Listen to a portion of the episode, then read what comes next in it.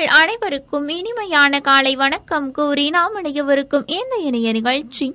நீடித்த வளர்ச்சிக்கான இலக்குகளில் தரமான கல்வியை நோக்கமாக கொண்ட நேர்களின் பொதர்வு திறனை மேம்படுத்துவதற்கான தென் சிந்தும் மலர்கள். இந்நிகழ்ச்சியை உடனே வழங்குவோர் வரதராஜ் காம்ப்ளெக்ஸ் ஸ்ரீ வாசவி தங்க மாளிகை ஒரு லட்சம் சதுரடியில் tile showroom அவுதா ceramics Thangamayil jewellery Darling electronics மற்றும் ஹோட்டல் ஆர்ச்சிஸ் தி பார்பிக்யூ உணவகம். ஒவ்வொரு நாளுமே நம்மளோட தென்சிந்து மலர்கள் நிகழ்ச்சியில நேர்களோட பொதறிவு திறனை மேம்படுத்துவதற்காக பல்வேறு பொதறிவு கேள்விகளை தான் உங்களுடைய செவிகளுக்கு நான் பரிசா தந்துட்டு இருக்கேன் அந்த வகையில இன்றைய நிகழ்ச்சிக்கான முதலாவது பொதறிவு கேள்வி இதோ உங்களுக்காக. லடாக்கின் நிலத்தையும் கலாச்சாரத்தையும் பாதுகாப்பதற்கான குழுவின் தலைவர் யார்? லடாக்கின் நிலத்தையும் கலாச்சாரத்தையும் பாதுகாப்பதற்கான குழுவின் தலைவர் யார்? இந்த கேள்விக்கான சரியான பதில ஒரு இடைவேளைக்கு பிறகு கேட்டு தெரிஞ்சுக்கலாம். அதுவரை இணைந்திருங்கள் பசுமை தொண்ணூறு புள்ளி நான்கு உங்கள் முன்னேற்றத்திற்கான வானொலியுடன்.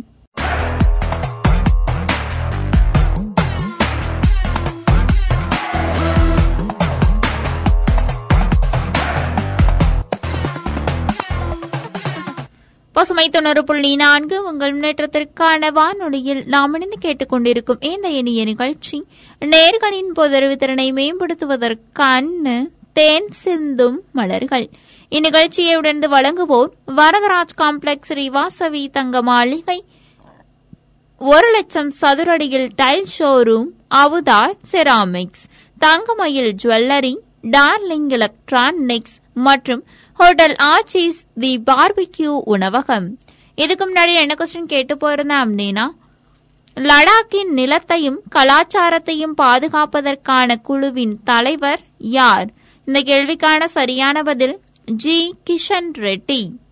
லடாக்கின் மொழி கலாச்சாரம் மற்றும் நிலத்தை பாதுகாப்பதற்காக ஒரு குழுவை அமைக்க இந்திய அரசு முடிவு செய்திருக்குது. இந்த குழுவுக்கு உள்துறை இணையமைச்சர் ஜி. கிஷன் ரெட்டி தலைமை தாங்குவாங்க.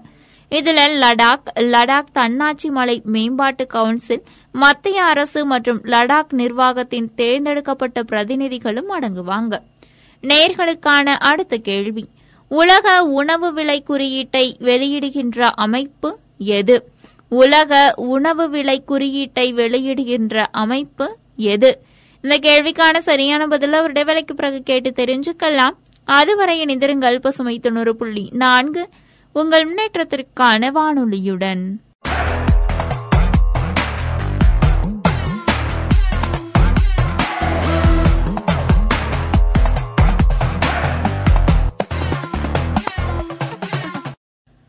பசுமை தொண்ணூறு புள்ளி நான்கு உங்கள் முன்னேற்றத்திற்கான வானொலியில் நாம் இணைந்து கேட்டுக்கொண்டிருக்கும் இந்த இனிய நிகழ்ச்சி நேர்களின் பொதறிவு திறனை மேம்படுத்துவதற்கான தென் சிந்தும் மலர்கள்.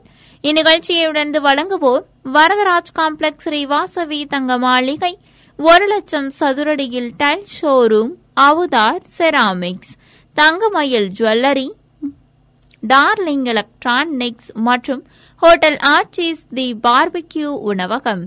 இதுக்கு முன்னாடி என்ன கொஸ்டின் கேட்டு போயிருந்தேன் அப்படின்னா உலக உணவு விலை குறியீட்டை வெளியிடுகின்ற அமைப்பு எது? இந்த கேள்விக்கான சரியான பதில் ஐநா உணவு நிறுவனமான உணவு மற்றும் உளவு அமைப்பு. அதாவது எஃப்ஏஓ ஐநா உணவு நிறுவனமான உணவு மற்றும் உளவு அமைப்பு உலக உணவு விலை குறியீட்டை வெளியிடுது. அண்மைய பதிப்பின்படி கடந்த நவம்பர் மாதத்தில் நூற்றி ஐந்து புள்ளி இரண்டாக இருந்த உலக உணவு விலைகள் தொடர்ச்சியாக ஏழாவது மாதமா தற்போது டிசம்பர் மாதத்தில் நூத்தி ஏழு புள்ளி ஐந்து புள்ளிகளாக உயர்ந்திருந்தது. சர்க்கரையை தவிர்த்து உணவு குறியீட்டின் அனைத்து முக்கிய வகைகளும் உயர்ந்திருக்குது. நேர்களுக்கான அடுத்த கேள்வி. உலகின் முதல் இரட்டை அடுக்கு மிக நீண்ட பெட்டக ரயிலை அறிமுகப்படுத்தியுள்ள நாடு எது? உலகின் முதல் இரட்டை அடுக்கு மிக நீண்ட பெட்டக ரயிலை அறிமுகப்படுத்தியுள்ள நாடு எது? இந்த கேள்விக்கான சரியான பதில ஒரு இடைவேளைக்கு பிறகு கேட்டு தெரிஞ்சுக்கலாம். அதுவரை இணைந்திருங்கள் பசுமை தொண்ணூறு புள்ளி நான்கு உங்கள் முன்னேற்றத்திற்கான வானொலியுடன்.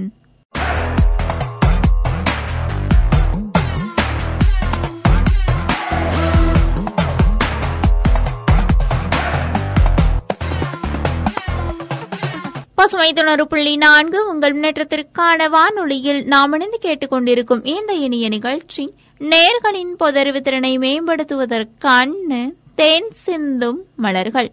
இந்நிகழ்ச்சியை உடந்து வழங்குவோர் வரதராஜ் காம்ப்ளெக்ஸ் ஸ்ரீவாசவி தங்க மாளிகை ஒரு லட்சம் சதுரடியில் tile showroom Avatar ceramics Thangamayil jewellery Darling electronics மற்றும் ஹோட்டல் ஆர்ச்சிஸ் தி பார்பிக்யூ உணவகம்.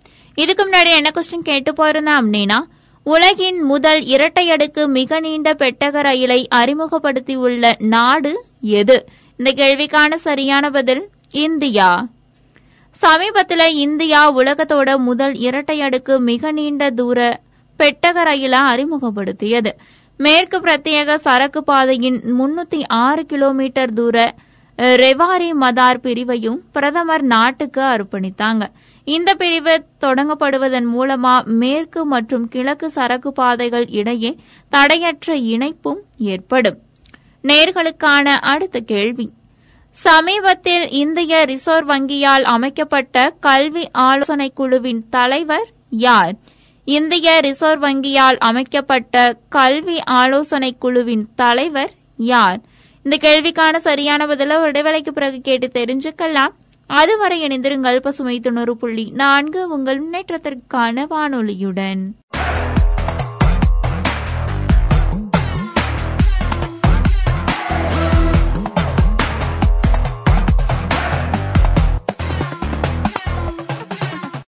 பசுமை தொண்ணூறு புள்ளி நான்கு உங்கள் முன்னேற்றத்திற்கான வானொலியில் நாம் இணைந்து கேட்டுக்கொண்டிருக்கும் இந்த இணைய நிகழ்ச்சி நேர்களின் பதறிவு திறனை மேம்படுத்துவதற்கான தேன் சிந்தும் மலர்கள். இந்நிகழ்ச்சியை உடனே வழங்குவோர் வரதராஜ் காம்ப்ளெக்ஸ் ஸ்ரீவாசவி தங்க மாளிகை ஒரு லட்சம் சதுரடியில் tile showroom Avatar ceramics Thangamayil jewellery Darling electronics மற்றும் ஹோட்டல் ஆர்ச்சிஸ் தி பார்பிக்யூ உணவகம். இதுக்கு முன்னாடி என்ன கொஸ்டின் கேட்டு போயிருந்தேன் அப்படின்னா சமீபத்தில் இந்தியா ரிசர்வ் வங்கியால் அமைக்கப்பட்ட கல்வி ஆலோசனை குழுவின் தலைவர் யார்? இந்த கேள்விக்கான சரியான பதில் என் எஸ் விஸ்வநாதன். ரிசர்வ் வங்கியோட மேற்பார்வையாளர்கள் கல்லூரியோட முழுநேர இயக்குநருக்கு ஆலோசனை வழங்குவதற்காக இந்திய ரிசர்வ் வங்கி ஒரு கல்வி ஆலோசனை குழுவை அமைத்திருக்குது. இந்த குழுவோட தலைவராக ரிசர்வ் வங்கியின் முன்னாள் துணை ஆளுநர் என் எஸ் விஸ்வநாதன் நியமிக்கப்பட்டிருக்காங்க. இந்த நடவடிக்கை அதன் ஒழுங்குமுறை மற்றும் மேற்பார்வை ஊழியர்களிடையே மேற்பார்வையை வலுப்படுத்துவதை நோக்கமாக கொண்டிருக்கு. நேர்களுக்கான அடுத்த கேள்வி. பிரபல ராசாங்க அமைச்சரும் துறவியுமான பசவேஸ்வரா சார்ந்த மாநிலம் அல்லது யூனியன் பிரதேசம் எது? பிரபல ராசாங்க அமைச்சரும் துறவியுமான பசவேஸ்வரா சார்ந்த மாநிலம் அல்லது யூனியன் பிரதேசம் எது? இந்த கேள்விக்கான சரியான பதில விடைவேளைக்கு பிறகு கேட்டு தெரிஞ்சுக்கலாம். அதுவரை இணைந்திருங்கள் பசுமை தொண்ணூறு புள்ளி நான்கு உங்கள் முன்னேற்றத்திற்கான வானொலியுடன்.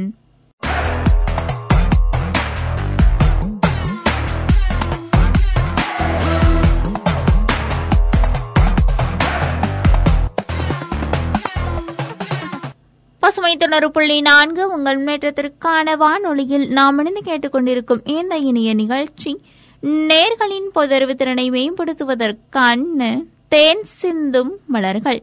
இந்நிகழ்ச்சியை உடனே வழங்குவோர் வரதராஜ் காம்ப்ளெக்ஸ் ஸ்ரீவாசவி தங்க மாளிகை ஒரு லட்சம் சதுரடியில் tile showroom அவுதா ceramics Thangamayil jewellery Darling electronics மற்றும் ஹோட்டல் ஆச்சிஸ் தி பார்பிக்யூ உணவகம்.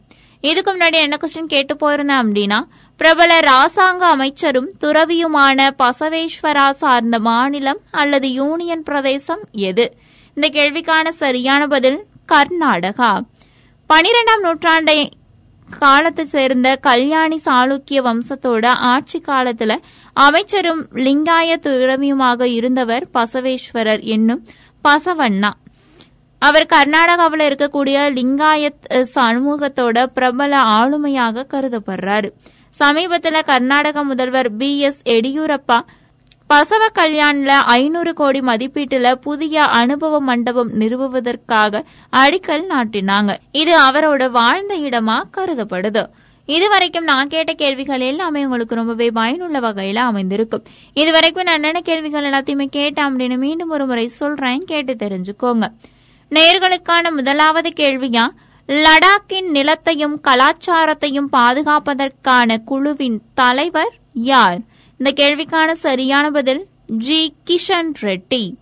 நேர்களுக்கான இரண்டாவது கேள்வியா உலக உணவு விலை குறியீட்டை வெளியிடுகின்ற அமைப்பு எது? இந்த கேள்விக்கான சரியான பதில் எஃப்ஏஓ அதாவது ஐநா உணவு நிறுவனமான உணவு மற்றும் உளவு அமைப்பு. நேர்களுக்கான மூன்றாவது கேள்வியா உலகின் முதல் இரட்டை அடுக்கு மிக நீண்ட பெட்டக ரயிலை அறிமுகப்படுத்தியுள்ள நாடு எது? இந்த கேள்விக்கான சரியான பதில் இந்தியா. நேர்களுக்கான நான்காவது கேள்வியா? சமீபத்தில் இந்திய ரிசர்வ் வங்கியால் அமைக்கப்பட்ட கல்வி ஆலோசனை குழுவின் தலைவர் யார்? இந்த கேள்விக்கான சரியான பதில் என் எஸ் விஸ்வநாதன். நேர்களுக்கான ஐந்தாவது கேள்வியா?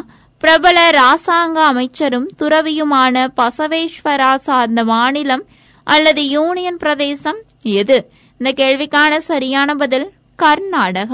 இதுவரைக்கும் நான் கேட்ட கேள்விகள் எல்லாமே உங்களுக்கு ரொம்பவே பயனுள்ள வகையில் அமைந்திருக்கும். இதுவரைக்கும் நாம இணைந்து கேட்டுக்கொண்டிருந்த இந்த இனிய நிகழ்ச்சி நேர்களின் பதறிவு திறனை மேம்படுத்துவதற்கான தேன் சிந்தும் மலர்கள் இந்த நிகழ்ச்சியை இதுவரைக்கும் உங்களுக்காக தொகுத்து வழங்கிக் கொண்டிருந்தவர் உங்கள் இனிய தோழி இளமதி. தொடர்ந்து இணைந்திருங்கள் பசுமையில் வரும் நிகழ்ச்சிகளோடு. நன்றி நேர்களே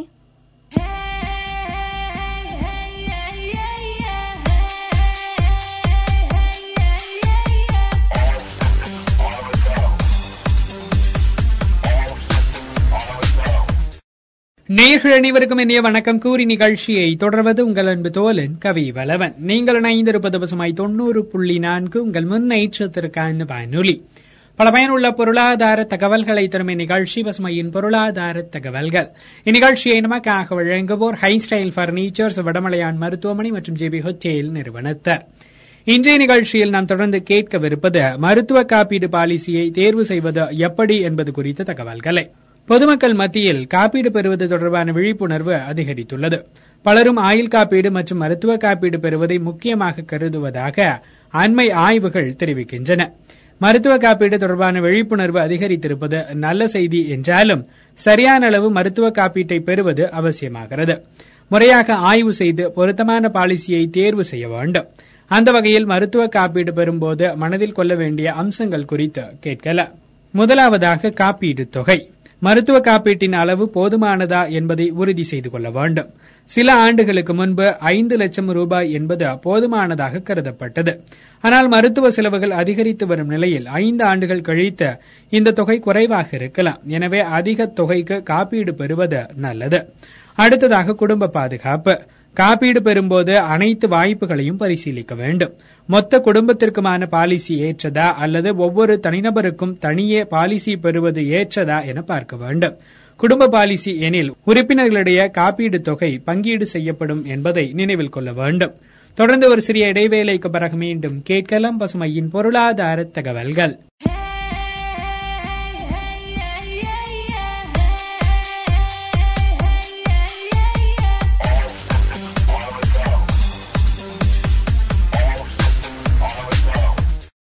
நீங்கள் இணைந்திருப்பது பசுமை தொண்ணூறு புள்ளி நான்கு. உங்கள் முன்னேற்றத்திற்கான வானொலி பல பயனுள்ள பொருளாதார தகவல்களை தரும் நிகழ்ச்சி பசுமையின் பொருளாதார தகவல்கள். இந்நிகழ்ச்சியை நமக்காக வழங்குவோர் ஹைஸ்டைல் பர்னிச்சர்ஸ் வடமலையான் மருத்துவமனை மற்றும் ஜெபி ஹோட்டேல் நிறுவனத்தர். இன்றைய நிகழ்ச்சியில் நாம் தொடர்ந்து கேட்கவிருப்பது மருத்துவ காப்பீடு பாலிசிகளை தேர்வு செய்வது எப்படி என்பது குறித்த தகவல்களை. அந்த வகையில் அடுத்ததாக வரம்புகள் என்ன? நீங்கள் தேர்வு செய்யும் பாலிசிக்கு ஏற்ப அவை சில வரம்புகளை கொண்டிருக்கலாம். உதாரணமாக குறிப்பிட்ட வகை அறுவை சிகிச்சை செலவுக்கான வரம்பு இருக்கலாம். மேலும் கூட்டாக பணம் செலுத்த வேண்டிய தருணங்களும் இருக்கலாம். இத்தகைய வரம்புகளை அறிந்திருக்க வேண்டும். அடுத்ததாக மருத்துவமனைகள்.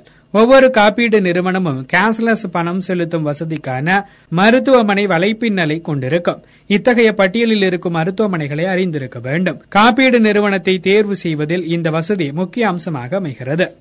அடுத்ததாக ஒப்பீடு அவசியம். காப்பீடு நிறுவனங்கள் வழங்கும் திட்டங்கள் மற்றும் அவற்றின் அம்சங்களை ஒப்பிட்டு பார்க்க வேண்டும். நிறுவனத்தின் நன்மதிப்பு சேவையளிக்கும் தன்மை மற்றும் கிளைம்களை செட்டில் செய்யும் விதம் தொடர்பான தகவல்களையும் கவனமாக பரிசீலிக்க வேண்டும் என இத்துறை சார்ந்த வல்லுநர்கள் தெரிவிக்கின்றனர். தொடர்ந்து ஒரு சிறிய இடைவேளைக்கு பிறகு மீண்டும் கேட்கலாம் பசுமையின் பொருளாதார தகவல்கள்.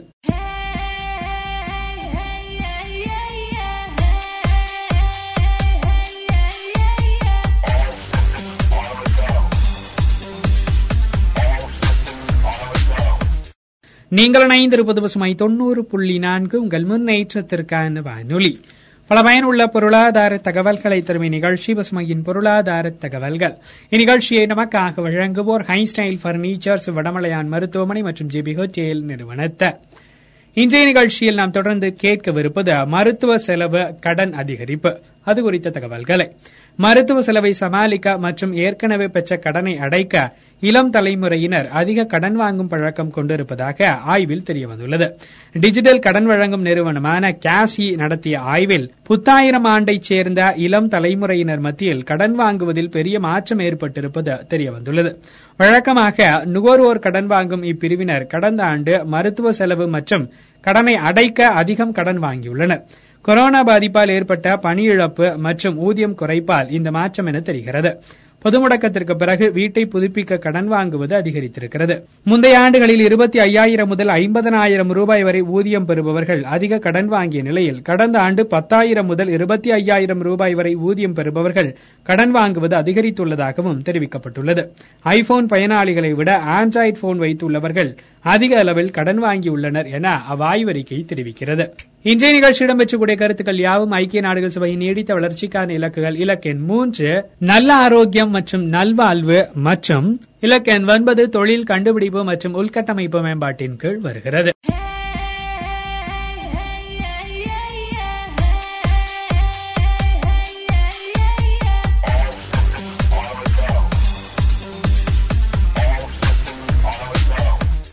நீங்கள் இணைந்திருப்பது பசுமாய் தொண்ணூறு புள்ளி நான்கு. உங்கள் முன்னேற்றத்திற்கான வானொலி. பல பயனுள்ள பொருளாதார தகவல்களை தரும் நிகழ்ச்சி பசுமையின் பொருளாதார தகவல்கள். இன்றைய நிகழ்ச்சி இடம்பெற்றக்கூடிய கருத்துக்கள் யாவும் நேர்களுக்கு பயனுள்ளதாக அமைந்திருக்கும் என நம்புகிறோம். மற்றொரு நிகழ்ச்சியில் உங்களை சந்திக்கும் வரை உங்களிடமிருந்து விடைபெறுவது உங்கள் அன்பு தோலன் கவி வலவன் தொடர்ந்து இணைந்திருங்கள் பசுமை தொண்ணூறு புள்ளி நான்கு. உங்கள் முன்னேற்றத்திற்கான வானொலி. இந்நிகழ்ச்சியை தொடர்ந்து நேயர்கள் கேட்டு பயன்பெறவிருக்கும் நிகழ்ச்சி பசுமையின் சிறப்பு பார்வை.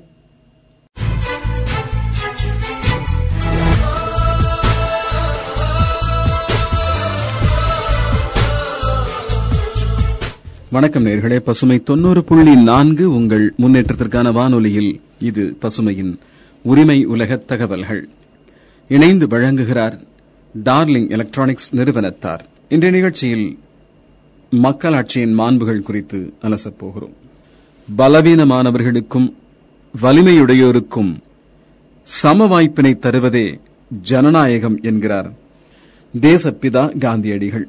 இதுவரை பின்பற்றப்பட்டு வந்த பல்வேறு ஆட்சி முறைகளில் குறைந்த அளவுக்கு குறைகளும் சீர்திருத்திக் கொள்வதற்கான வாய்ப்புகளும் உடையது மக்களாட்சி. இதனாலேயே உலகின் பல்வேறு நாடுகள் மக்களாட்சி முறையை பின்பற்றி வருகின்றன. தமிழகத்திலும் அடுத்த சில மாதங்களில் சட்டப்பேரவை தேர்தல் வர இருக்கின்றது. சட்டப்பேரவை தேர்தலில் வெற்றி பெற்று ஆட்சி கட்டிலை பிடிக்க ஒவ்வொரு அரசியல் கட்சியும் விரும்புவது இயல்பானதுதான்.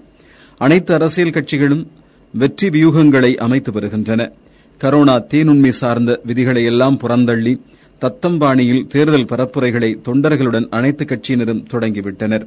மக்களாட்சியின் உண்மை உரிமையாளர்களாகிய வாக்காளருக்கே கூடுதல் பொறுப்புள்ளது. இந்த தேர்தலின் முடிவுகள் நமது வாழ்வின் வெளிச்சத்தை கொண்டு வரும் வகையில் நமது செயல்பாடுகள் அமைய வேண்டும். தகுதி பெற்ற அனைவரின் பெயர்களும் வாக்காளர் பட்டியலில் உள்ளதா என்பதை உறுதிப்படுத்திக் கொள்ள வேண்டும். ஒருவேளை பெயர் விடுபட்டிருந்தால் பெயர் சேர்ப்பு இறுதிக்கட்ட முகாம்களின் மூலம் பெயர்களை சேர்த்து வாக்களிக்கும் உரிமையை பெற்றுக் கொள்ள வேண்டும். அனைத்து பாகுபாடுகளையும் மறந்து ஊர் நலன் அதன் மூலம் நம் நலன் பாதுகாக்கப்படுமா என்ற ஒற்றை நோக்குடன் நாம் ஒன்று கூடி திட்டமிட்டு செயல்பட வேண்டும். நாம் செய்யும் தவற்றினை அடுத்த ஐந்தாண்டுகள் சகித்துக் கொள்ள வேண்டியிருக்கும். அதன் வீச்சு நமது மாநில உள்கட்டமைப்பின் வளர்ச்சிகளை எந்த அளவு பாதிக்கும் என்பன போன்ற தொலைநோக்கு சிந்தனையும் அவசியம். வாக்களிக்கும் செயலில் அச்சமின்மையும் விவேகத்தையும் கொண்டு செயல்பட வேண்டும். ஒரு பாடலுக்கு பிறகு பசுமையின் உரிமை உலக தகவல்கள் தொடரும்.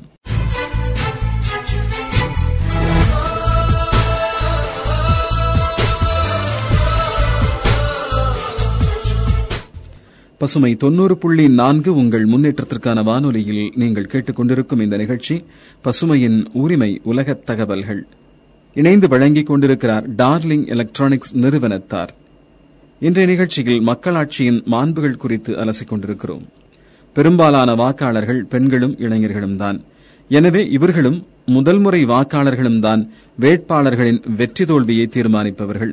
இவர்கள் கூடுதல் பொறுப்புடன் செயல்பட்டு நல்ல தலைவரை மற்ற மக்களுக்கு அடையாளம் காட்ட வேண்டும். மக்கள் மன்றங்களை கூட்டி அனைத்து வேட்பாளர்களும் தமது எதிர்கால திட்டங்களை பற்றி மக்களிடையே பேசுவதற்கான வாய்ப்புகளை இளைஞர்கள் பாரபட்சமின்றி ஏற்படுத்தி தர வேண்டும். தேவைப்படும் நேரங்களில் உள்ளூர் பெரியவர்கள் மற்றும் படித்தவர்களின் ஆலோசனைகளை பெற்றுக் கொள்ள வேண்டும்.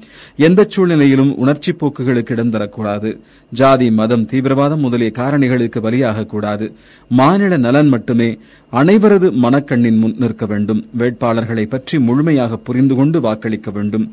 குற்றப்பின்னணி உள்ளவர்களை தவிர்க்க வேண்டும். வேட்பாளர் இதுகாரும் செய்துள்ள சுயநலமற்ற சமூக பணிகளை வாக்களிக்கும் போது பரிசீலனைக்கு எடுத்துக் கொள்ளலாம். எந்த சூழ்நிலையிலும் வாக்குகளை விற்கக்கூடாது என்பதில் அனைவரும் உறுதியாக இருக்க வேண்டும். வாக்களிக்க பணம் வாங்கிவிட்டால் பின்னர் எந்த சூழ்நிலையிலும் வாய் திறந்து பேச முடியாது. கட்சிகள் அளிக்கும் வாக்குறுதிகளை சீர்தூக்கி பார்க்க வேண்டும். எல்லாவற்றுக்கும் மேலாக தேர்தல் நாளன்று சுய சிந்தனையுடன் மாநிலத்திற்கும் தனது ஊருக்கும் நலனை செய்யும் வேட்பாளருக்கு வாக்களிக்க வேண்டும்.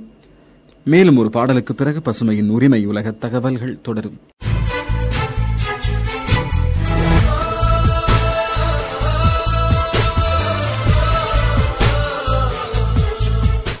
பசுமை தொண்ணூறு புள்ளி நான்கு உங்கள் முன்னேற்றத்திற்கான வானொலியில் நீங்கள் கேட்டுக்கொண்டிருக்கும் இந்த நிகழ்ச்சி பசுமையின் உரிமை உலகத் தகவல்கள். இணைந்து வழங்கிக் கொண்டிருக்கிறார் டார்லிங் எலக்ட்ரானிக்ஸ் நிறுவனத்தார். இன்றைய நிகழ்ச்சியில் மக்களாட்சியின் மாண்புகள் குறித்து அலசிக் கொண்டிருக்கிறோம். தேர்தல் நாளில் மது விற்பனை தடை செய்யப்பட்டுள்ளதை உறுதி செய்து கொள்ள வேண்டும். போதையில் மனம் சரியாக செயல்படாது என்பதை அனைவரும் உணர வேண்டும். சொந்த வாழ்விலும் பொது வாழ்விலும் நேர்மை நிதி மேலாண்மையில் வல்லமை நேர மேலாண்மை அறிந்தவர் உள்ளூர் தேவைகளை அனுபவத்தால் உணர்ந்தவர் தகவல் பரிமாற்றங்களில் நிபுணத்துவம் கொண்டவர் மின்னணு சாதனங்களில் பயன்பாடு தெரிந்தவர் எல்லோருடனும் இணக்கமுடன் பழகுபவர் ஓரளவு பேச்சு மொழி ஆங்கிலம் அறிந்தவர் நல்ல ஆளுமை பண்பு கொண்டவர் கொடுக்கப்பட்ட அதிகாரங்களை முறையாக மக்கள் நலவாழ்வுக்காக மட்டும் பயன்படுத்துபவர் போன்ற முக்கிய திறன்களை கொண்ட வேட்பாளர்களை அடையாளம் கண்டு அவர்களுக்கு ஆதரவு தரலாம். வெளியூரில் உள்ள நபர்கள் நண்பர்கள் உறவினர்களை தேர்தல் அன்று வரச் சொல்லி வாக்களிக்க உதவ வேண்டும். கூடுமானவரை முற்பகலிலேயே தத்தம் வாக்குகளை பதிவு செய்வது சாலச் சிறந்தது. இது கள்ள ஓட்டை தவிர்க்கும். தேர்தல் நேர்மையாகவும் வெளிப்படைத் தன்மையுடனும் எவ்வித புகாருக்கும் இடம் தராமலும் நடைபெற வேண்டும். அப்போதுதான் மறு தேர்தலினால் ஏற்படும் தேவையற்ற செலவுகளையும் தவிர்க்க முடியும். ஒவ்வொரு தேர்தலின் போதும் கோடிக்கணக்கில் நமது வரிப்பணம் செலவிடப்படுவதை நாம் நினைவில் கொள்ள வேண்டும். வெளியூர்களில் இருந்து தேர்தல் பணிக்கு நம்முடைய ஊருக்கு வரும் அலுவலர்களுக்கு குறிப்பாக பெண் அலுவலர்களுக்கு பாதுகாப்பான தங்குமிடம் மற்றும் உணவு வசதிகளை தேவைப்பட்டால் அதற்கான செலவினை பெற்றுக்கொண்டு செய்து கொடுக்க வேண்டும். அப்போதுதான் தேர்தல் தினத்தன்று அவர்களால் திறம்பட செயல்பட முடியும். மக்களாட்சியின் உண்மையான உரிமையாளர்கள் மக்கள்தான். மொத்தத்தில் நம்முடைய தலையெழுத்தையும் நமது மாநிலத்தின் தலையெழுத்தையும் மாற்றும் முக்கிய காரணி நமது வாக்குகள்தாம் வறுமையும் ஊழலும் ஒழிய வேண்டும் வேலைவாய்ப்புகள் பெருக வேண்டும் இவற்றை முடிவு செய்யும் நாள்தான் இந்த சட்டப்பேரவை தேர்தல் நாள் என்பதை மறந்துவிடாமல் நமது பணியினை சுணக்கமின்றி செய்வோம். அடுத்த ஐந்து ஆண்டுகள் நமது வாழ்வில் வளங்களை வரவேற்க தயாராவோம்.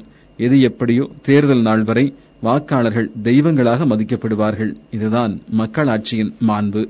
பசுமையின் உரிமை உலக தகவல்களுக்காக கதிரவன்.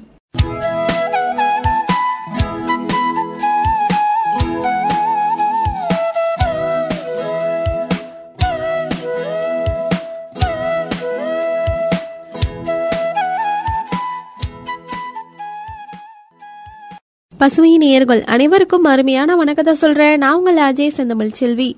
பசுமை தொண்ணூறு புள்ளி நான்கு உங்கள் முன்னேற்றத்திற்கான வானொலியில் இந்த நிகழ்ச்சி பசுமையின் மருத்துவ உலகம் நிகழ்ச்சி. இந்த நிகழ்ச்சி நடந்து வழங்கிட்டு இருக்காங்க. ஸ்ரீ வாசவி தங்க மாளிகை மற்றும் அவதார் ஜெராமிக்ஸ். இன்னைக்கு நம்ம மருத்துவ உலகம் நிகழ்ச்சியில என்ன தகவல் சொல்ல போறேன் அப்படின்னு நேர்கள் எல்லாமே ரொம்ப ரொம்ப ஆர்வமா காத்துட்டு இருப்பீங்க. இன்னைக்கு நம்ம நிகழ்ச்சியில பக்கவாதம் ஏன் வருது. அதற்கான காரணங்கள் என்ன? அதை எப்படி நம்ம தவிர்க்கிறது? அப்படின்ற பல விஷயங்கள் தான் தெரிஞ்சுக்க போறோம். முதுமை அப்படின்றது நம்ம எல்லாத்துக்கும் ஒரு பருவம் தாங்க. எல்லாருமே அந்த ஒரு பருவத்தை ஒரு கட்டத்துல சந்திச்சே ஆகணும். இக்காலகட்டத்துல முதுமையோட விளைவா பல நோய்கள் நம்மகிட்ட எட்டி பாக்குது. அதுல முதன்மையானது என்ன அப்படின்னா மாரடைப்பு. அடுத்தவது பக்கவாதம். பக்கவாதம் வந்தவங்களுக்கு ஒரு சிலருக்கு மட்டுமே முழுவதுமா குணம் கிடைக்கும். பலரையும் இது படுக்கையில போட ஆரம்பிச்சிரும்.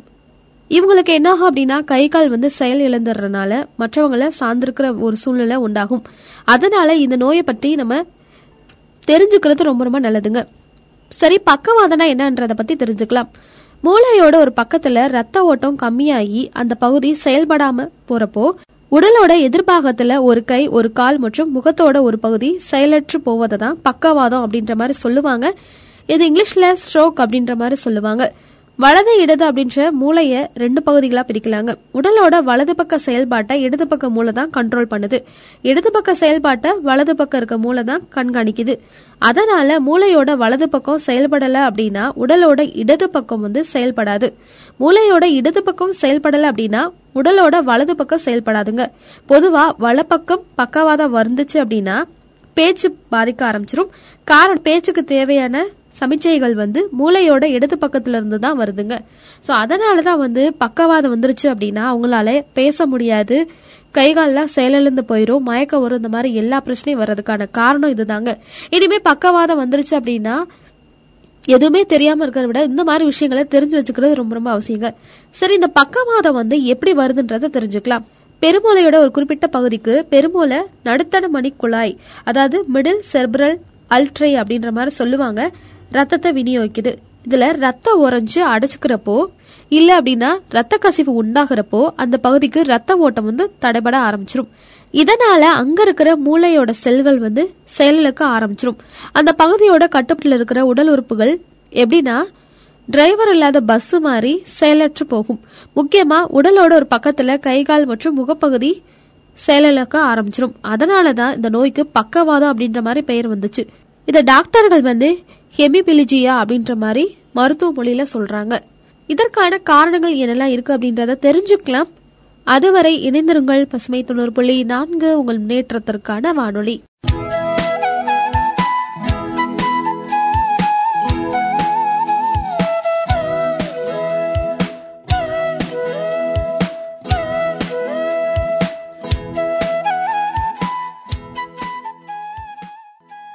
பசுமை தொண்ணூறு புள்ளி நான்கு உங்கள் முன்னேற்றத்திற்கான வானொலியில் இந்த நிகழ்ச்சி பசுமையின் மருத்துவ உலகம் நிகழ்ச்சி.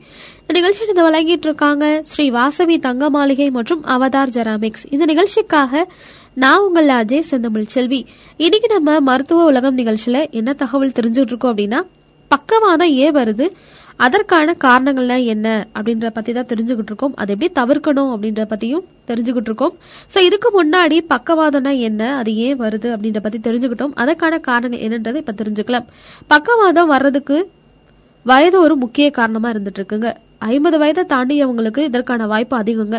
அதாவது அந்த வயதுக்கு மேல பத்தாண்டுகளுக்கு ஒரு தடவையாவது பக்கவாதம் வர்றதுக்கு வாய்ப்பு இருக்குது அதை விட ரெண்டு மடங்கு கூட வாய்ப்புகள் வர அதிகமா இருக்குன்றதையும் ஆய்வுல சொல்லியிருக்காங்க.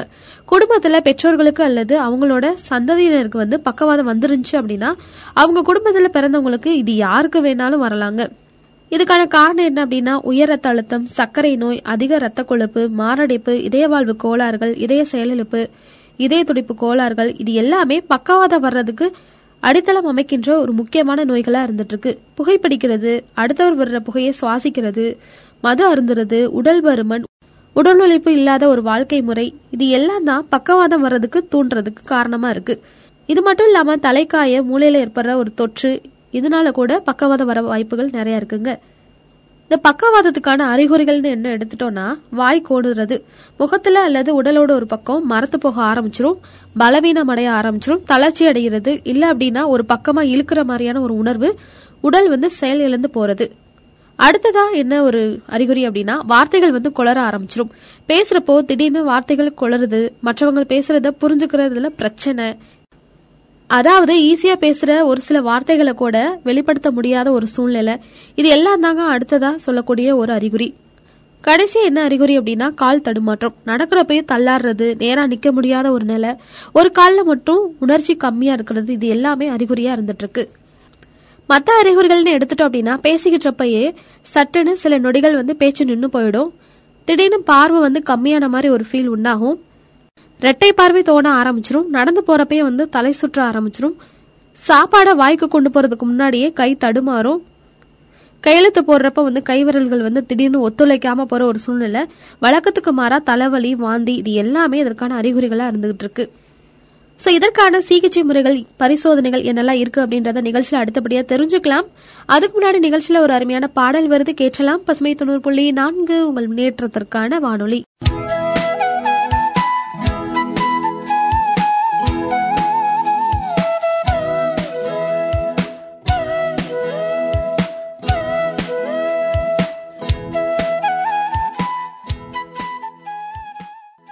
பசுமை தொண்ணூறு புள்ளி நான்கு உங்கள் முன்னேற்றத்திற்கான வானொலியில் இந்த நிகழ்ச்சி பசுமையின் மருத்துவ உலகம் நிகழ்ச்சி.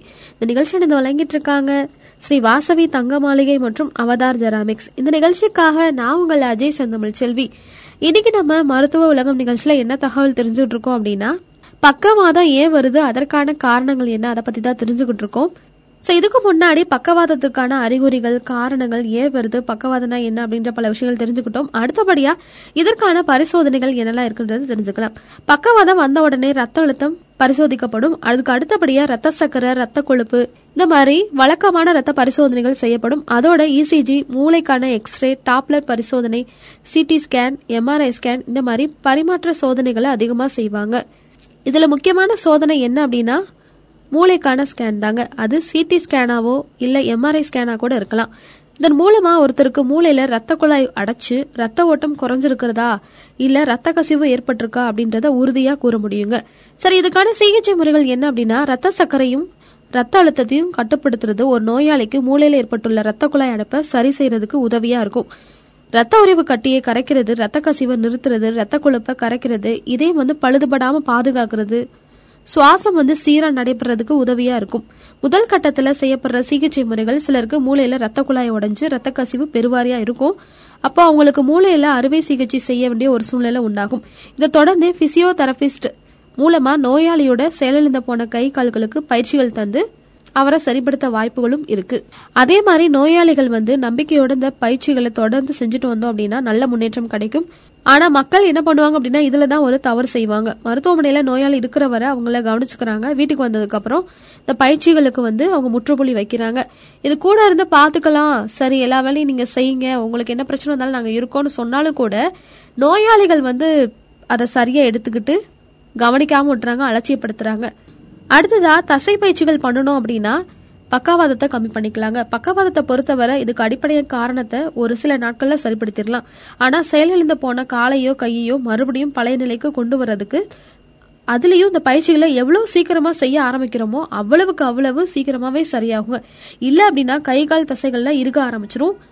அதனால பழைய நிலைமைக்கு போகக்கூடிய வாய்ப்புகள் கூட நிறைய இருக்குங்க. ஸோ அதனால தசை பயிற்சிகள் செய்யுங்க ரத்த பரிசோதனைகள் நான் சொன்ன வழிமுறைகள் எல்லாத்தையும் ஃபாலோ பண்ணுங்க. முக்கியமாக பக்கவாத பிரச்சனைக்கான அறிகுறிகள் இருந்துச்சுன்னா உடனே டாக்டர்கிட்ட போய் கன்சல்ட் பண்ணிக்கோங்க ட்ரீட்மெண்ட் எடுத்துக்கோங்க. தொடர் மருத்துவ பரிசோதனையை வச்சுக்கிட்டே இருங்க. அப்பனாதான் வந்து இந்த நோயிலிருந்து சீக்கிரமாக சீக்கிரமா விடுபட முடியும் அப்படின்ற மாதிரி சொல்லிட்டு இன்னைக்கு நான் நிகழ்ச்சியில சொன்ன தகவல் கண்டிப்பா பயனுள்ளதா இருக்கும்னு நினைக்கிறேன். இதோட நானும் கிளம்ப மணி நேரம் வந்தாச்சு. நாளை மீண்டும் மற்றொரு நிகழ்ச்சியில் புதிய தகவலோடு நேயர்கள் அனைவரையும் சந்திக்கும் வரை உங்களிடமிருந்து நன்றி கூறி விடைபெறுவது உங்கள் அஜய் செந்தமிழ் செல்வி. பசுமை தொண்ணூறு புள்ளி நான்கு உங்கள் முன்னேற்றத்திற்கான வானொலி.